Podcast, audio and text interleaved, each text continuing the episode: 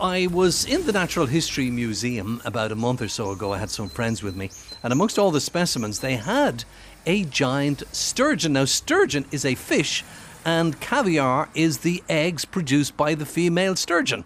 I've never tasted caviar. I'm sure some of you listening have. It's a delicacy, costs an awful lot of money. But I thought to myself, I didn't know we had sturgeon in Irish waters. So I asked Terry, would he pop in and have a look and get the lowdown on this particular fish, which was caught in the River Liffey. Now, as I said, I never knew we had sturgeon in Irish waters. Terry.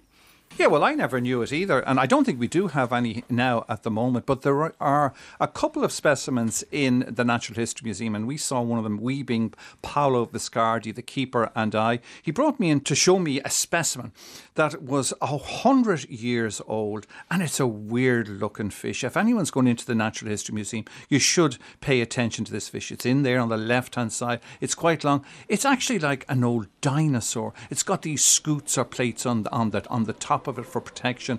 And it's got this really weird mouth. The mouth is not what you'd think it is. It's, it, it's got these kind of barbels and it actually feeds by siphoning along the ground. So, yeah, very interesting. Had a chat with Paolo Viscardi. Come along this way, uh, Terry. I'll show you our sturgeon, the one from the Liffey. Wow.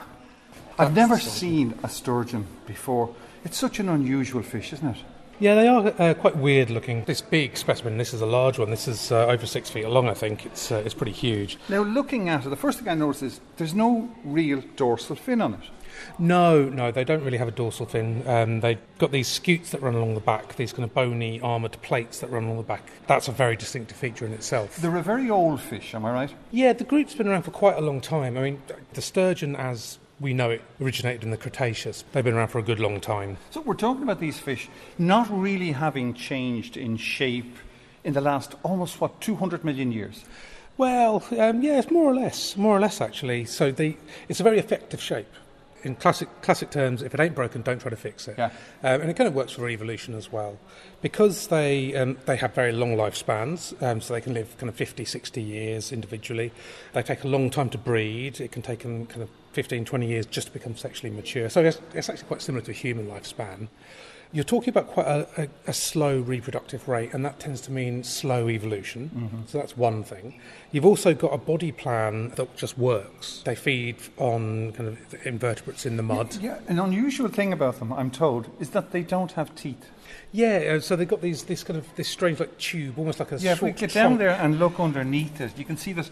It's like a tube underneath the head rather than yeah. a mouth. That's right, and that, that's basically because they they um, act like a vacuum cleaner. They go over the uh, the sediment on the bottom of yeah. uh, kind of estuaries.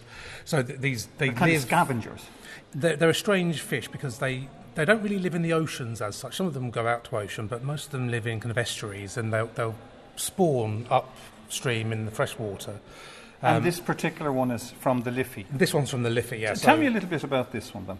So this one came out of the River Liffey. I don't think there are actually that many from the Liffey, and we got this particular specimen in 1890. So you know, it's it's a fairly old specimen. It's been it's been here for a good long while, and as you can see, it's it's large. It's uh, you know, it's a it's good... also very black. Yeah, um, now, n- never trust the colour of museum specimens is my motto. So sometimes they will have been painted, sometimes they will have had soot embedded in the skin because this, this, this, place used to be gaslit. Oh, so, yeah. um, so it wasn't intentional. It was. It wasn't intentional. No, no, no. Um, sometimes it's just a case that soot gets into the specimen, and you know, it's very hard to get soot out once it's in there. Yeah. But in this case, I suspect it was just kind of painted and it's a bit darker than you'd normally see in life because obviously once an animal dies it loses a lot of its natural coloration. A lot of that kind of sheen that you see from healthy skin or the kind of mucus that forms on the surface of things like fish quite frequently covers the scales and actually gives them a very different appearance to when they're dead and dried out.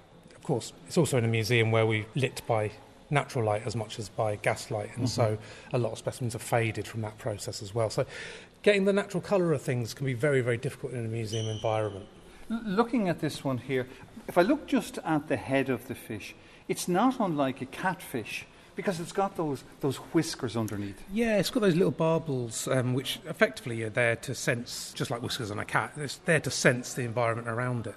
So it uses those as it's kind of going over the surface sediment um, to feel where there might be things to eat. because obviously the eyes they're, they're, up on the side, so it can see fairly well above it, and you can kind of see there's like a, almost like a little notch above, yeah, yeah. so it can see if there's anything above it.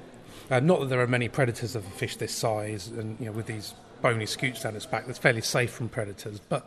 Still, you need to be a bit cautious in the oceans. I've heard them referred to as being like dinosaurs or dinosaur fish. I think the fact that they've got these big kind of armour plated scales down their back actually plays a big part in that.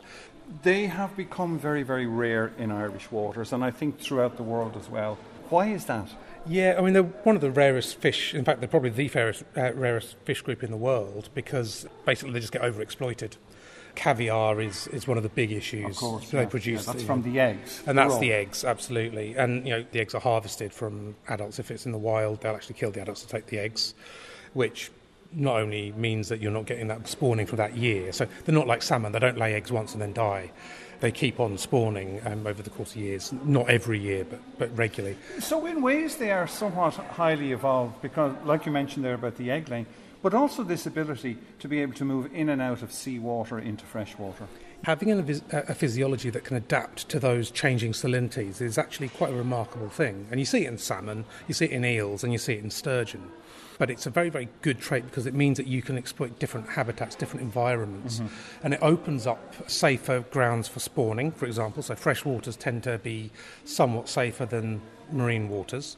Um, you have smaller predators, you have different sorts of predators, and generally it's a better place for, for your small fry, mm. your little young, to grow up in. Yeah, absolutely, like a creche. But wouldn't it be lovely to see this unusual dinosaur type fish swimming up the Liffey? That'd be fantastic. Yeah, they are incredible looking animals, and you know, they've been around for a very, very long time. It'd be a real shame to see them disappear. Thank you very much indeed, Terry Flanagan and Paolo Viscardi. And it's a wonderful specimen. If you ever find yourself in the area, go in and have a look. It's on the left hand side. You don't even have to go up the stairs. Actually, you can't go upstairs anymore. There's only one floor in there. Richard, you've seen this many times, have you not? Yes, indeed, I have. It's it's a favourite with the grandchildren. They always think it's an extraordinary looking fish, and it is a weird looking character with his barb sticking out of his mouth and all this kind of thing. Obviously, something from the age of the dinosaurs isn't it?